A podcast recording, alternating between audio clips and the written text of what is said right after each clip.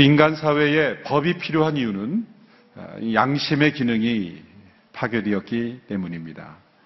양심이 살아있고 또 하나님이 창조하신 원래 그대로의 양심이 기능이 있다면 법은 필요하지 않았을 것입니다. 양심은 하나님께서 우리의 인간에 넣어주신 자연법입니다. 양심이 훼손되었기에 죄로 말미암아 무너졌기에 예, 법이 필요하게 되었죠. 타락 이전에 하나님께서 인간에게 주신 법은 한 가지였습니다. 동산 중앙에 있는 선악을 알게 하는 나무를 먹지 말라. 이것을 먹는 날에는 정령 죽으리라.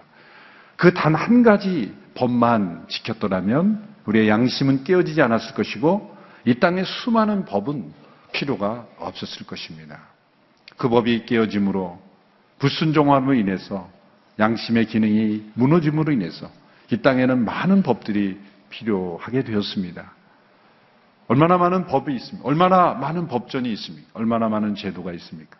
그러나 이 땅의 죄악은 끊이지 않고 있고 법이 죄를 막을 수 없는 그런 사회가 되어 버렸습니다.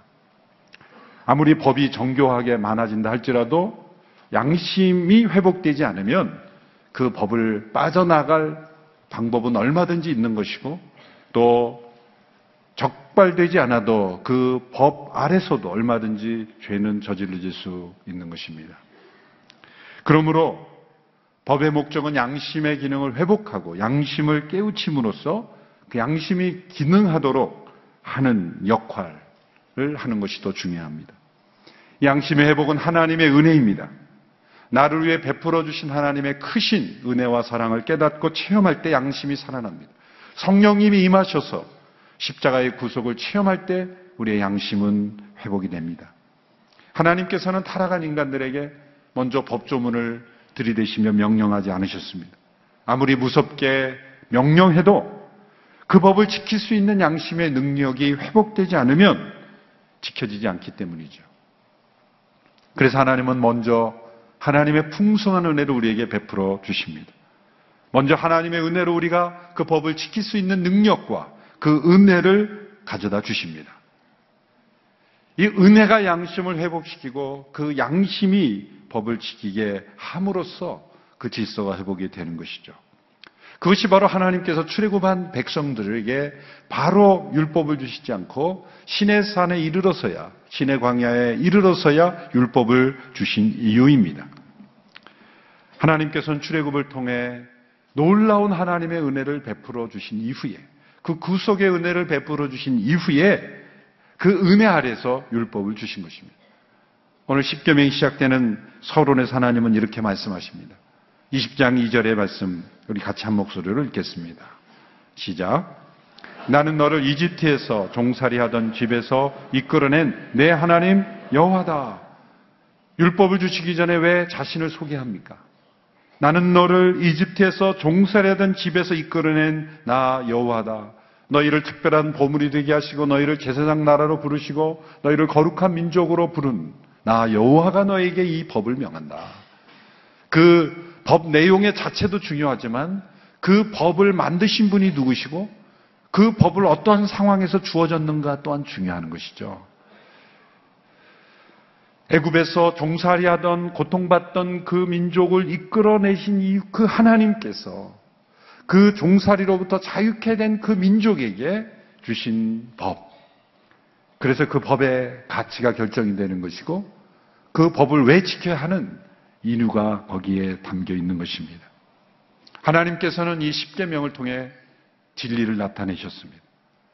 출애굽을 통해서 은혜를 베풀어 주셨다면 이제 이 십계명을 통해 진리를 가르쳐 주신 것입니다. 진리보다 먼저 은혜를 베풀어 주시고 그 은혜 아래서 진리를 지킬 수 있게 하는 거죠. 만일 진리를 먼저 우리에게 말씀하셨다면 인간은 그 진리를 행할 능력이 없었을 것입니다. 그러나 십자가의 구속의 은혜를 베풀어 주시고 그리고 그 진리를 행할 수 있는 능력을 우리에게 주신다. 십계명을 지킬 수 있는 능력은 어디서 나옵니까? 우리를 애굽으로부터 이끌어내신 그 하나님의 은혜가 바로 우리가 하여금 이 계명을 지킬 수 있는 능력을 가져다 주는 것입니다. 그래서 이 말씀을 누가 주셨는가? 어떤 상황에서 어떤 백성들에게 주셨는가가 중요한 것입니다. 하나님은 이 십계명을 통해 우리를 만나시기를 원하십니다. 정직한 사람이라면 이 10계명 앞에서 자부심이나 만족감을 느낄 수 있는 사람은 아무도 없을 것입니다. 10계명을 오늘 본문을 봉독했을 때, 아, 나는 이미 다 하고 있는 거네. 나는 10개 다 만점. 그리고 자부심을 가지신 분 계십니까? 이 10계명 앞에서 우리의 양심은 깨어나고 우리가 얼마나 연약한 존재인가를 우리는 깨닫게 됩니다. 어떤 분들은 구약의 모든 율법은 다 이제 폐지된 것이 아니냐. 예수님이 오심으로써 다 폐지된 것이 아니냐라고 생각하실 수 있습니다. 이제 우리는 율법 아래 있지 않고 은혜 아래 있지 않다고 했느냐라고 질문할 수 있습니다. 그러나 예수님은 율법을 폐하러 온 것이 아니라 완성하러 오셨다 말씀하셨어요. 하나님께서 모세를 통해 주신 법이 세 가지 있죠. 첫 번째는 의식법, 제사법을 포함한 의식법입니다. 희생 제사. 두 번째는 재판법입니다. 그 이스라엘 민족 공동체가 한 사회를 이루면서 어, 살아갈 때 필요한 재판법. 세 번째는 도덕법입니다. 도덕법. 이 의식법은 예수 그리스도께서 오심으로 완전히 폐지된 겁니다. 이건 유대인들에게도 폐지되고 그 외의 모든 민족들에게도 완전히 폐지된 것입니다. 그러므로 우리는 그 희생제사법을 지킬 필요가 없게 된 것이죠.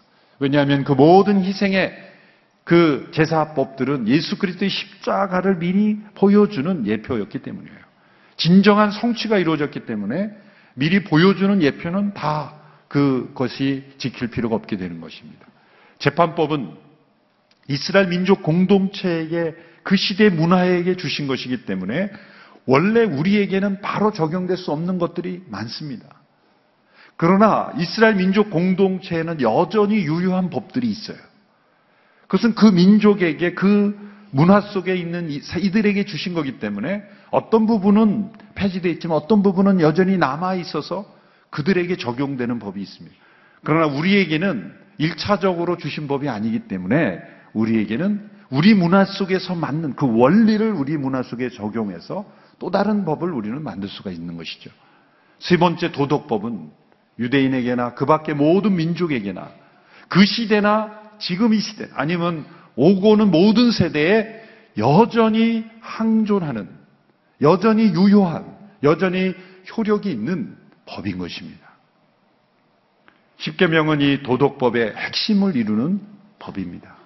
그러므로 이 십계명은 모세 시대에 주었을지라도 오고는 모든 시대 예수님 오실 때까지 이 법은 항존하는 법으로서 여전히 존재하고 지켜야 되는 법인 것입니다. 이 십계명은 모든 하나님의 법의 요약입니다. 종교개혁자 마틴 루터는 십계명을 온전히 아는 사람은 성경 전체를 아는 것이다 라는 말까지 했습니다. 성경의 나머지 부분들은 이 계명을 설명하는 것이고 많은 사건들은 이 계명의 역사적 예화다 이렇게 이해할 수 있을 정도입니다. 성경의 모든 규례들이 십계명의 어느 한 규명 계명에 다 소속될 수 있다라고 말할 수가 있는 것입니다. 이 십계명의 구체적인 내용을 살펴보기에 앞서서 이 십계명을 해석하고 적용하는 세 가지 중요한 원리를 먼저 살펴보겠습니다. 첫째로 이 십계명에 보면 하지 말라라는 계명이 훨씬 더 많습니다. 긍정적 명령은 보다 부정적 명령 훨씬 많습니다. 그런데 무엇을 하지 말라라고 하는 부정 명령이 주어졌을 때는 그 정반대로 해야 하는 명령으로까지 해석해야 한다는 거예요. 또 무엇을 하라고 했었을 때는 그 반대의 것을 하지 말라라는 명령으로도 동시에 해석해야 한다라는 것입니다. 예를 들어서 우상을 만들지 말라라는 금지 명령이 있다면 정반대의 것은 무엇이겠습니까? 하나님을 전심으로 예비하라. 하나님만을 예비하라는 긍정 명령으로도 우리가 바꾸어서 받아들여야 한다는 것이죠. 이렇게 부정은 긍정 명령을 포함하는 것으로 또 긍정은 부정 명령을 포함하는 것으로 확대돼서 해석해야 하는 계명이다. 그것이 첫 번째 원칙입니다. 두 번째 해석의 원칙은 이 십계명에 보면 어떤 외형적인 어떤 행동을 규제하는 그러한 명령들이 있지만 외적인 행동만이 아니라 그 마음의 동기, 그 영혼의 상태까지 포함하는 명령으로 해석해야 한다는 거죠. 예수님께서 이 해석 방법을 적용하셨죠. 살인하지 말라라고 했다면 다른 사람을 직접적으로 상명을 해야 하는 일만 하지 않았으면 난 살인하지 않았어라고 우리는 난 지켰어라고 말할 수 있지만 예수님은 어떻게 이 계명을 해석하셨어요? 너의 마음속에 형제를 미워하고 분노하며 살인까지 이룰 수 있는 그 마음의 감정 상태가 있다면 그것은 살인한 것이다.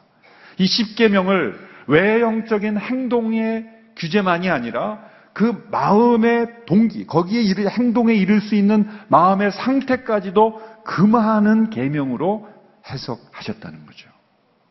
세 번째 중요한 원칙은 십계명에 보면 하나님께 대한 의무가 있고요.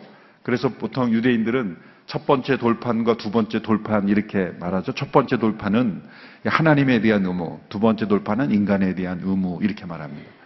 하나님께 대한 의무와 인간에 대한 의무가 서로 충돌되었을 경우에는 하나님에 대한 계명이 더 우선적인 거다. 예를 들어서 내 부모를 공경하라 라는 말씀이 있지만 그러나 그 계명은 첫 계명인 나 외에는 다른 신을 내게 있게 하지 말지니라고 하는 그 계명을 넘어설 수 없다. 부모님을 공경하지만 부모님을 신으로 모실 수는 없다라는 거죠. 어떤 사람을 존경하지만 그 사람이 신이 돼서는 안 된다. 나 외에는 다른 신이 있어서는 안 되기 때문이다. 그런 해석의 원칙, 이 세 가지 해석 원칙의 근거에서 오늘 계명을 한 가지씩 우리가 함께 살펴보기를 원합니다. 열 가지이기 때문에 열 번으로 나누어서 한 주씩 해야 하는데 시간 관계상 오늘은 간략하게 핵심 부분만 여러분에게 말씀드리고자 합니다. 첫째 계명 20장 3절의 말씀을 우리 같이 함께 읽겠습니다. 20장 3절 시작. 너는 내 앞에서 다른 어떤 신도 없게 하여라. 하나님 외에 어떤 신도 없, 없게 하라라는 망령을 긍정으로 바꾸면 어떤 말씀이 되겠습니까? 긍정으로 바꾸면 신명기 6장 5절의 말씀이 나와요. 너는 마음을 다하고 성품을 다하고 힘을 다하여 내 여호 하나님 여호와를 사랑하라. 너는 나 외에 다른 신이 없게 하라는 것은 하나님을 마음을 다하여 힘을 다하여 성품을 다하여 전심으로 하나님을 사랑한다는 거예요. 여러분 이것은 우리 타락한 인간에게는 쉬운 말씀이 아닙니다. 어쩌면 이 한 가지 계명, 첫 번째 계명만 우리가 지키면 나머지 계명이 필요 없을 수도 있어요. 여러분 작은 집 뒤에 있는 작은 언덕은 단숨에 오를 수 있지만 에베레스트 산은 단숨에 오를 수 없어요. 오르고 또 쉬었다, 또 오르고 또 쉬었다. 꾸준히 오랜 시간에 걸쳐서 오르는 거죠. 마음을 다하여 성품을 다하여 힘을 다하여 하나님을 사랑하는 것은 어쩌면 에베레스트 산을 오르는 거예요. 우리에게 있어서는. 매일매일 끊임없이 꾸준하게 우리의 마음을 하나님께 전심으로 올리는 것. 어제는 전심이었는데 오늘은 반심이고 내일은 우리는 그러잖아요. 반심이었다 전심이 됐다가 아침에 큐티 때는 전심으로 시작됐다가 퇴근하고 돌아올 때는 무심해서 돌아오는 주일에는 전심을 시작했다가 토요일 저녁에 되면 무심한 자가 되어서 돌아오는 뭐 그런 것이 우리의 상태죠. 끊임없이 매일매일 매 순간이 전심이 되도록 끌어올리는 에베레스트 산을 오르는 것과 같다. 저는 그런 생각이 듭니다. 여러분, 우리가 전심으로 무엇을 추구하는가가 우리 인생의 가치를 결정해요. 한낱 가치 없는 것을 우리가 전심으로 추구한다면 우리의 인생을 얼마나 가치 평가서라 하는 것이겠습니까? 우리 하나님을 전심으로 추구하고 사랑하면 우리의 인생의 가치가 높아지는 거죠.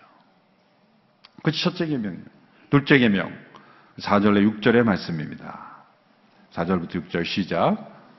너는 너 자신을 위해 하늘에 있는 것이나 땅에 있는 것이나 물속에 있는 것이나 무슨 형태로든 우상을 만들지 말라. 너는 그것들에게 절하거나 예배하지 마라.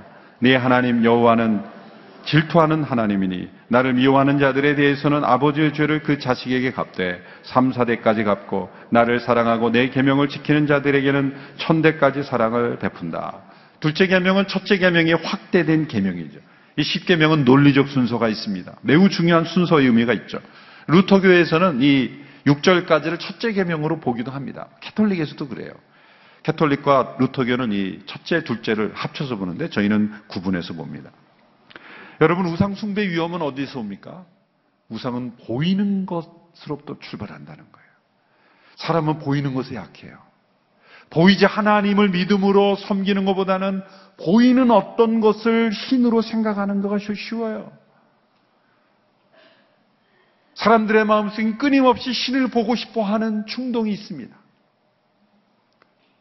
여러분 이 계명이 주어지기 질 무렵에 신의 산에서 모세가 하나님으로부터 율법을 받는 시점 거의 동시에 일어나는 사건이 뭡니까? 모세가 신의 산에서 더디 내려오자 그 백성들이 아론과 함께 뭘 만들었어요? 금송아지를 만들고 바로 이것이 우리를 애굽에서 이끌어내는 신이다 그랬어요. 애굽에서 보고 배운 거죠. 애굽에 있는 수많은 동물로 형상을 만들고 이것이 신이라고 금송아지 신, 뭐 고양이 신, 무슨 뭐 무슨 신 수없이 많은 신들을 만들어 놓고 섬기는 그 습관이 나온 거예요. 신을 우리 눈으로 볼 수 있는 형상으로 만들고 싶은 충동. 이것이 인간의 마음속에 끊임없이 있는 겁니다. 하나님께서 그 충동을 사실은 사용하신 거예요. 그래서 말씀이 육신이 되 우리 가운데 나타나신 거예요. 하나님이 사람이 되심으로 예수 그리스도 안에서 하나님을 보여주신 거예요. 아들을 본 자는 곧 하나님을 본 자가 되는 것입니다. 그런데 그 성육신이 있기 전까지 인간은 끊임없이, 아니 그 이후에도 어떤 형상, 어떤 동물, 어떤 이미지를 가지고 하나님 신을 형상화하려는 끊임없이 우상 숭배의 노력이 있는 것입니다. 여러분 왜 그럴까요? 왜 사람들은 보이는 것을 신으로 섬기기를 원할까요?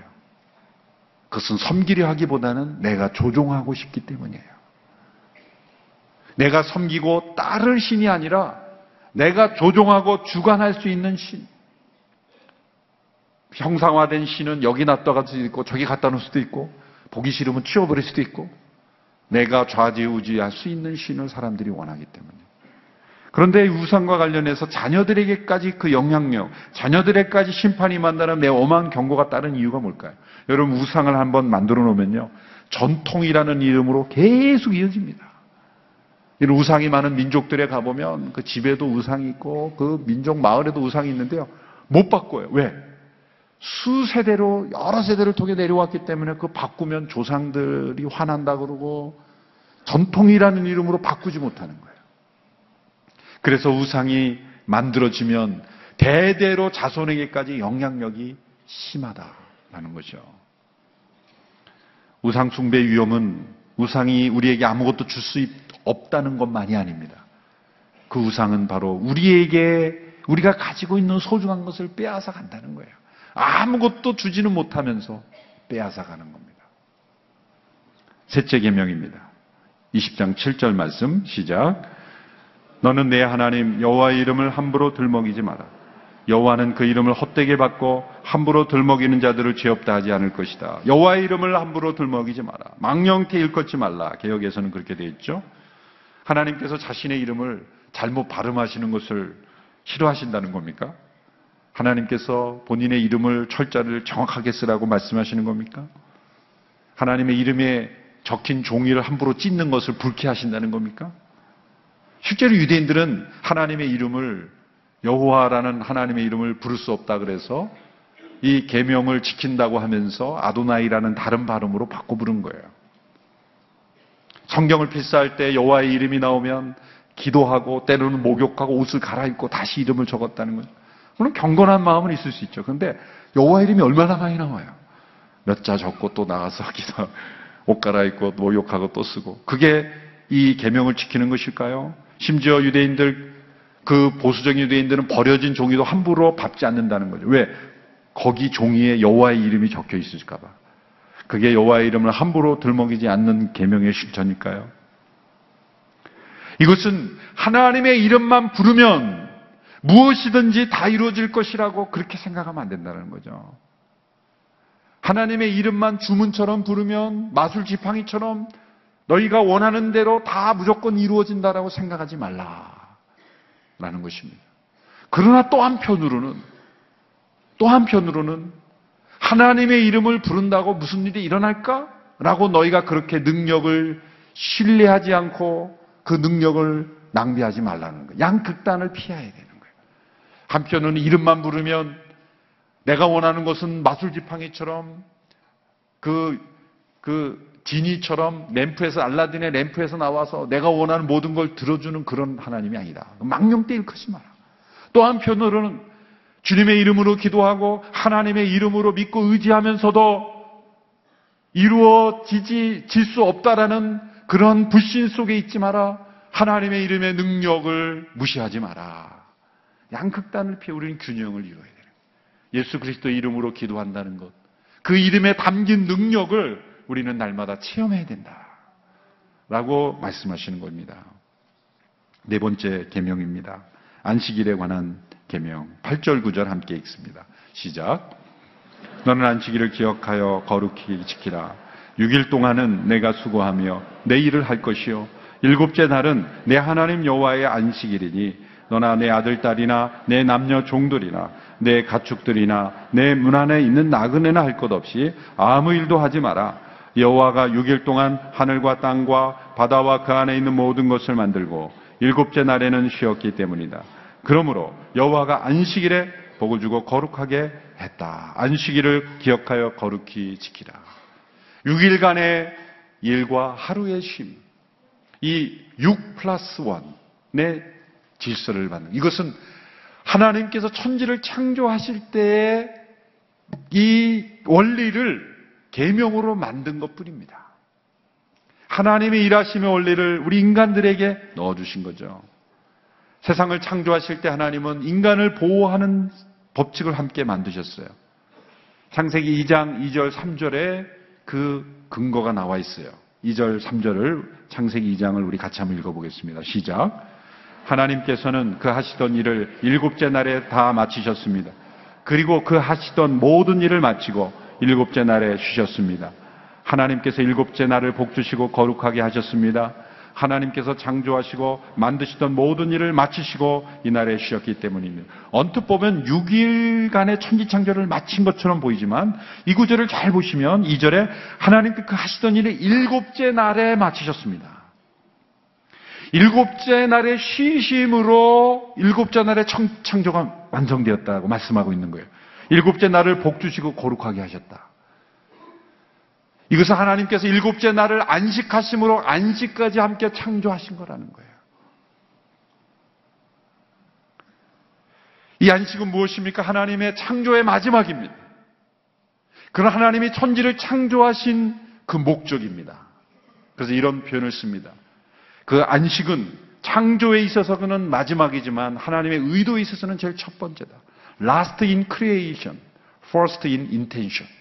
하나님의 창조에서는 마지막이지만 하나님의 의도에 있어서는 첫 번째다. 여러분 하나님이 최초로 거룩하게 하신 것은 시간입니다. 공간이 아닙니다. 일곱째 날을 거룩하고 복되게 하셨다. 그리고 그날을 안식하셨다. 하나님이 최초로 거룩하게 하신 것은 시간입니다. 우리는 거룩 그럴 땐 자꾸 공간적 구별만을 생각해요. 그러나 하나님이 가장 먼저 거룩히 구별을 요구하신 것은 시간적 구별입니다. 왜 그럴까요? 인간은 공간 속에 살면서 공간 속에 파묻혀 살면서 시간을 잃어버려요. 우리의 믿음의 삶을 살면서 가장 우리가 피해야 될 단어가 있다면 시간 가는 줄 몰랐다는 거예요. 우리가 늘, 뭐 저도 그런 단어 가끔 씁니다만, 시간 가는 줄 몰랐다. 그러나 여러분 매일매일 하나님과 동행 구별된 시간을 가지면요, 시간 가는 줄 알게 됩니다. 시간을 느끼게 돼요. 그런데 영원이라는 것은 공간에 가깝습니까? 시간에 가깝습니까? 시간에 거예요. 하나 영원하신 하나님은 이 공간 속에 계시는 하나님이지만 우리가 하나님을 만나기 위해서는 시간을 구별해서 시간 속에 들어가야 돼요. 구별된 시간이 없고는 절대 하나님을 만날 수가 없어요.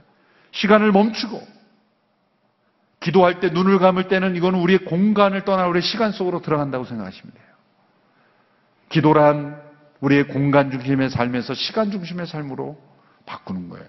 안식일을 통해 우리는 공간을 만들고 우리는 시간을 써서 공간을 만들잖아요. 가만히 보세요. 인류의 역사에 모든 사람들이 하는 것은 시간을 사용해서 공간을 만드는 거예요. 문화를 만들고 공간 속에 살아요. 그런데 이 안식일을 통해 우리는 공간 중심, 시간으로 돌아오는 거예요. 시간을 거룩하게 구별하며 하나님을 기억하며 하나님을 예배함으로써 그 공간에 파묻히지 않도록 하나님의 시간으로 이 시간을 주신 하나님, 이 시간이 내 시간이 아니구나. 이 시간의 주인이 하나님이시구나. 라는 것을 깨닫게 하시는 거죠. 우리는 7일 중에 하루를 안식함으로써 무엇을 깨달아요? 내가 아무 일도 하지 않고 멈춤으로써, 쉼으로써 깨닫는 것은, 아, 이 세상은 나 없어도 잘 돌아가는구나. 하나님이 그걸 가르쳐 주시는 거야. 너 없어도 세상은 잘 돌아가니까, 너가 주인 되지 말고, 너가 왕 되지 말고, 너가 하나님 되지 마라. 너 없어도 세상은 내가 잘 움직일 테니까 편안하셔라. 그러므로 어떤 면에서 일중독은 신성 모독죄에 해당되는 죄라고 말할 수가 있습니다. 이 죄를 범하지 않게 되기를 우리가 노력해야 되겠습니다. 자, 다섯 번째 계명 시간이 없기 때문에 12절로 넘어가겠습니다. 시작. 내 부모를 공경하라. 그러면 내 하나님 여호와가 내게 준 땅에서 내가 오래 살 것이다. 여러분 우리 신체 중에서 우리의 존재를 가장 잘 설명해 주는 기관이 있다면 뭘까요? 배꼽입니다. 배꼽. 배꼽 없는 분 계십니까? 네, 배꼽. 이 배꼽은 뭐를 증명합니까? 나는 이 세상에 홀로 존재하지 않았다는 거예요. 배꼽에 로 연결된 부모님이 계셨다. 하나님은 이 세상에 나를 보내실 때 배꼽 없는 존재가 아니라 배꼽 있는 존재로 만드신 것. 부모님을 통해 세상을 존재케 하셨다는 것은 나 홀로 존재할 것이 한 존재가 아니라는 거예요. 흔히 그런 그 질문을 부신자들이 많이 해요. 아담과 하와가 배꼽이 있었습니까? 없었습니까? 하나님이 최초로 창조하셨으니까. 뭐 어렵게 생각할 필요 없어요. 최초로 창조했으니까 배꼽이 없었겠죠? 심플한 거예요. 그런데 배꼽이 모양이 있었다면 하나님이 이렇게 잘 익었나 찔러보실 수는 있겠지만, 그거는 뭐 우리가 나중에 하나님께 물어보면 되는 것이고, 배꼽을 보면서 우리는, 아, 하나님이 나를 부모님을 통해서 창조하셨구나. 부모님을 공경하는 것. 그것이 하나님을 경외하는 것이고, 그것이 곧 자신의 미래를 축복받는 길이라는 거예요. 여기 보세요. 부모를 공경할 그러면 여기 준 약속이 있어. 그러면 부모 공경하면 내게 준 땅에서 내가 오래 살 것이다. 부모님이 오래 살 것이라고 하지 않고 네가 오래 살 것이다. 왜 이런 축복을 약속하셨어요? 여러분 한 어머니가 다섯 자녀는 키워도 다섯 자녀가 한 어머니를 못 모신다는 얘기가 있어요. 그만큼 부모를 공경하지 않는 시대가 되어버렸어요. 이런 이야기가 있습니다. 어느 옛날에 아주 몸이 연약하고 손이 손을 계속 떨고 눈이 침침한 어느 그 어른이 계셨는데 그 며느리가 그, 그 어르신을 모시는데 이분이 자꾸 손이 떠니까 음식이 흘리고 자꾸 이렇게 하는 거예요. 그러니까 싫은 거예요. 보기가 귀찮은 거예요. 그래서 남편에게 나는 같이 식사할 수 없으니까 따로 식사하게 해달라. 그래서 이제 부엌에다가 부엌의 한 구석에다가 질그릇에다가 음식을 담아서 그 부모님께 음식을 드린 거예요. 아주 나쁜 며느리죠. 그런데 그 그분이 식사하다가 또 질그릇을 떨어뜨려서 깨져버린 거예요. 화가 난 거예요. 그래서 그 며느리가 여물통, 동물이 먹는 여물통에다가 음식을 준 거예요. 어느 날 그 며느리가 사랑하는 네 살 난 아들이 있는데 뭘 열심히 나무로 만들고 있어요. 아, 우리 사랑하는 아들 뭐 만드니 그랬더니 이거요. 우리 엄마 아빠 나이 드시면 제가 식사 대접하려고 여물통 만들고 있어요. 우리가 부모가 조무부님을 어떻게 모시는가를 보고 우리의 자녀가 우리를 대한다. 그런 걸 보여주는 예화죠. 내 부모를 공경하라. 그것은 자신의 미래를 결정짓는 것이다. 라는 걸 기억하라는 거죠. 여섯 번째 계명입니다. 13절 시작. 살인하지 말라. 모든 생명은 하나님께 속한 것이므로 살인이라는 것은 하나님의 자리에 오르는 것이므로 절대 있어서는 안 된다. 이것을 살인행위 자체로만 보지 않고 예수님은 마음속에 있는 미움과 분노에까지 연결시키셨죠. 이것을 긍정무로 바꾸면 어떻게 됩니까? 생명을 사랑하고 보호하라. 생명을 사랑하고 보호하라. 우리가 살릴 수 있는 생명들이 있는데 살리지 않는다는 것은 살인하지 말라는 계명을 어긴 거라는 거예요. 더 멋진 세상을 통해 어린이 생명 살리기 운동도 하고 또 죽어가는 생명을 살릴 수 있는 많은 채널들이 있는데 살릴 수 있는 생명을 우리가 무관심을 통해서 죽게 한다면 그것은 이 계명을 어기는 것이다. 뒤집어서 이 계명을 우리는 적용해야 된다. 생명을 살리고 보호하는 일에 앞장서라. 일곱 번째 계명입니다. 14절 시작. 가늠하지 말라. 우리 시대는 역사상 7계명을 가장 무시하는 세대인 것 같습니다. 세상의 법원에서는 간통죄가 형사법으로 처벌할 수 없다고 결정할지라도 하나님의 법은 결코 사라지지 않습니다. 이 간음이란 단지 배우자에 대한 문제가 아니라 하나님을 상대로 한 죄이기도 합니다. 예수님이 계명을 더 확대하셨죠. 나는 너에게 이르노니 여자를 보고 음욕을 품는 자마다 마음에 이미 간음하였느니라. 행위로 나타나지 않을지라도 마음의 간음도 이 계명을 어긴 것이다. 이 계명을 적극적으로 바꾼다면 어떻게 되겠습니까? 하나님께서 주신 소중한 삶을 귀하게 여기라. 너의 몸이 성령의 존이니 너의 몸으로 죄악의 도구가 되지 않고 하나님께 영광을 올리게 하라. 자신의 욕망보다 더 큰 것을 위해서 살라. 가장 비밀스러운 생각과 마음의 욕구까지도 하나님의 영광을 위하여 살아가는 인생이 되게 하라. 이것이 이 계명을 적극적으로 해석하는 거죠. 여덟 번째 계명입니다. 15절 시작. 도둑질하지 말라. 아마 두 사람 이상이 살고 있는 한 이 계명은 반드시 필요할 겁니다. 얼마나 많은 공권력과 예산이 이 계명을 지키지 않기 때문에 필요합니까? 이 계명 하나만 지킨다면 수많은 예산이 낭비되지 않을 것입니다. 사실 고대 농경 사회보다 현대 사회에 더 필요한 계명이죠. 과거 농경 사회에는 뭐 훔칠 수 있는 것도 많지 않았고 또 훔치는 방법도 간단해서 다 물건들이었어요. 정말 배고파서 도둑질하는 사람이 더 많았어요. 오늘 이 시대에는 정말 배고파서 도둑질하는 사람도 있지만 이미 배부른 사람들이 더 많은 것을 얻기 위하여 더 많은 도둑질을 하는 시대. 사실 이 단순한 말씀은 해석할 필요조차 없죠. 그러나 이것을 긍정문으로 바꾸면 더 많은 해석이 우리에게 주어집니다. 도둑질이란 무엇입니까? 다른 사람이 가지고 있는 것을 불이하게 내 것으로 바꾸는 거죠. 그러면 이것과 정반대로 되는 것을 행하는 건 뭡니까? 내가 원하는 것을 다른 사람도 갖게 되기를 바라라는 거예요. 만일 헐벗은 자에게 옷이 필요하면 그 옷을 입혀주라. 만일 입혀주지 않았다면 도둑질 하지 말라는 계명을 어긴 것이 되는 거예요. 바지지라는 분은 이런 말을 했습니다. 다른 사람들에게 나누어 줘야 될 것을 주지 않음으로써 우리는 도둑질하지 말라라는 계명을 어기고 있는 것이다. 정반대의 긍정의 명령, 이것은 나눔으로써 도둑질하는 사람을 방지할 수 있는 일을 하지 않았다면 너 또한 도둑질을 하게 된 것이다. 이렇게 확대 해석하라는 거예요. 아홉째 계명입니다. 16절 시작. 내 이웃에 대해 위증하지 마라. 개혁 번역에서는 거짓 증거하지 말라. 우리 일상생활에서 가장 많이 어기는 계명입니다. 하루에도 수없이 어기는 가장 인기 있는 죄라고 말할 수가 있어요. 누구나 가지고 있는 무기, 혀를 통해서 언제든지 활용할 수 있기 때문에 누군가 대화하면서 진실을 살짝 왜곡함으로써 우리는 이 계명을 어깁니다. 확인되지 않은 소문을 듣고 다른 사람에게 널리 전파하는 걸 통해서 구계명을 끊임없이 우리는 어깁니다. 사실을 확대함으로써 혹은 축세함으로써도 우리는 이 계명을 어깁니다.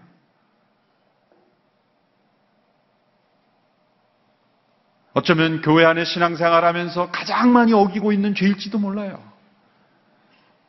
살인, 간음, 도둑질 이런 죄들은 그래도 믿는 사람들은 그래도 나은 편이 아니겠어요? 근데 믿는 분들이 가장 많이 범하고 있는 죄가 이걸지 몰라요. 모일 때마다, 대화할 때마다. 자주 모이잖아요, 또 우리는. 모이기를 힘쓰니까 자주 모이면서. 대화할 때마다 이 구계명을 한 번씩은 가볍게 어기면서 넘어가는 우리들. 그러면서 우리의 대화의 내용이 정말 진실한가? 사실인가? 정확한가? 진정한 사실, 진실이 아니면 그냥 침묵할 지혜가 필요한 거예요. 대화 속에 우리가 얼마든지 구계명을 어길 수 있다는 걸 우리는 기억해야 할 것입니다. 진실의 통로만을 돼야 할 것입니다. 마지막 열 번째 계명 17절입니다. 시작. 내 이웃의 집을 탐내지 마라. 내 이웃의 아내나 그의 남종이나 여종이나 그의 소나 낙이나 어떤 것이라도 내 이웃의 것은 탐내지 마라. 이 탐심 마지막 열 가지 계명은 1계명과 마찬가지로 보이지 않는 것에 대한 계명이죠. 나머지는 다 가시적으로 보여요. 우상도 보이고 부모님도 보이고 다 보이는 건데 첫 번째 계명은 보이지 않는 하나님 그 하나님을 섬기는 것과 보이지 않는 우리의 탐심을 규정하는 계명이에요. 그래서 어려운 거예요. 탐심을 품었냐 안 했느냐 규정하기 어렵죠. 법정에서도 이 탐심이 있었느냐 없었느냐 갖고로 형사처벌 못하죠. 마음속에 탐심을 가졌다는 것만으로 어떻게 처벌하겠어요? 부인하면 그만인 거예요. 비밀스러운 죄죠. 그래서 사실은 자기 자신조차도 인식하기 어려운 죄예요. 그러나 이 탐심은 다른 모든 죄를 만들어내는 근원이 되는 죄입니다. 그래서 마더신이라고 말하기도 해요. 모태신 이 죄라 이렇게 말하기도 합니다. 어느 페리시아 부자가 그 나라 어딘가에 엄청난 다이아몬드 광산이 있다는 소식을 들었다고 합니다. 그날 밤부터 잠을 자기 못 자기 시작합니다. 이 다이아몬드 광산을 자기 것으로 만들고 싶은 그 욕망, 탐심 때문에 사로잡히게 된 거예요. 그래서 자기가 가지고 있는 큰 농장을 다 팔아서 이제 광산을 찾아다니기 시작했습니다. 수년이 지나도 광산을 찾지 못하고 결국 가진 자산을 다 탕진하고 그는 죽었습니다. 그리고 주가 그가 죽은 이후에 사람들이 광산을 발견했는데 바로 그가 판 그 자신의 농장에서 그 다이아몬드 광산이 실제로 발견됐다고 하죠. 이게 실제 있었던 일이라는 거예요. 여러분 우리의 탐심이 우리를 우리 눈을 어둡게 하고 근시안적으로 되게 하고 우리의 발걸음을 잘못된 발걸음이 되게 하나님 우리에게 주신 축복을 다 잃어버리게 하는 것입니다. 여러분이 열 가지 계명들을 보면 우리의 삶을 제한하고 피곤하게 하는 것처럼 보입니다. 하지 말라 하지 말라가 더 많기 때문이에요. 그러나 이 명령 을 누가 주셨는가를 먼저 기억해야 합니다. 우리에게 출애굽의 은혜를 베풀어 주신 하나님. 우리에게 엄청난 무한하신 은혜를 주신 그 하나님께서 주신 명령이라면 그것은 우리를 사랑하시는, 우리를 보호하시고, 우리를 축복된 삶으로 인도하시는, 우리를 풍성한 삶으로 인도하시는 계명인 줄로 믿습니다. 이 계명은 우리를 즐거움을 앗아가는 계명이 아니라 우리를 더 풍성하게 하고 우리를 더 기쁘고 즐거운 행복한 삶으로 인도하는 계명으로 알고 순종할 때 하나님 우리에게 준 축복을 누릴 줄로 믿습니다. 기도하겠습니다. 하나님 아버지 복된 계명을 우리에게 주심을 감사합니다. 우리 자신의 삶을 날마다 이 말씀의 거울 앞에 계명의 거울 앞에 비추어 순종하는 우리 모두가 되므로 하나님께서 우리에게 예배하신 풍성한 삶을 누리게 하옵소서. 예수님의 이름으로 기도하옵나이다. 아멘.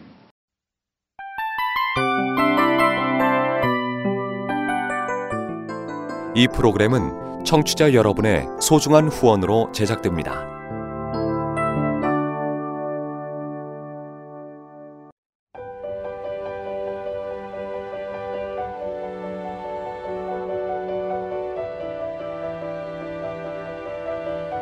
세상에는 수많은 교회들이 있지만 더 깊이 있는 말씀 강해를 찾기 위해 크기로만 교회를 선정하지 않습니다. 보다 좋은 영적 콘텐츠를 더 많이 나누기 위해 방송비를 받지 않습니다. 1년 365일 복음만 전하고 싶어서 우리는 광고를 하지 않습니다. 온누리의 복음을 땅끝까지 CGN TV와 함께 땅끝 성교사가 되주세요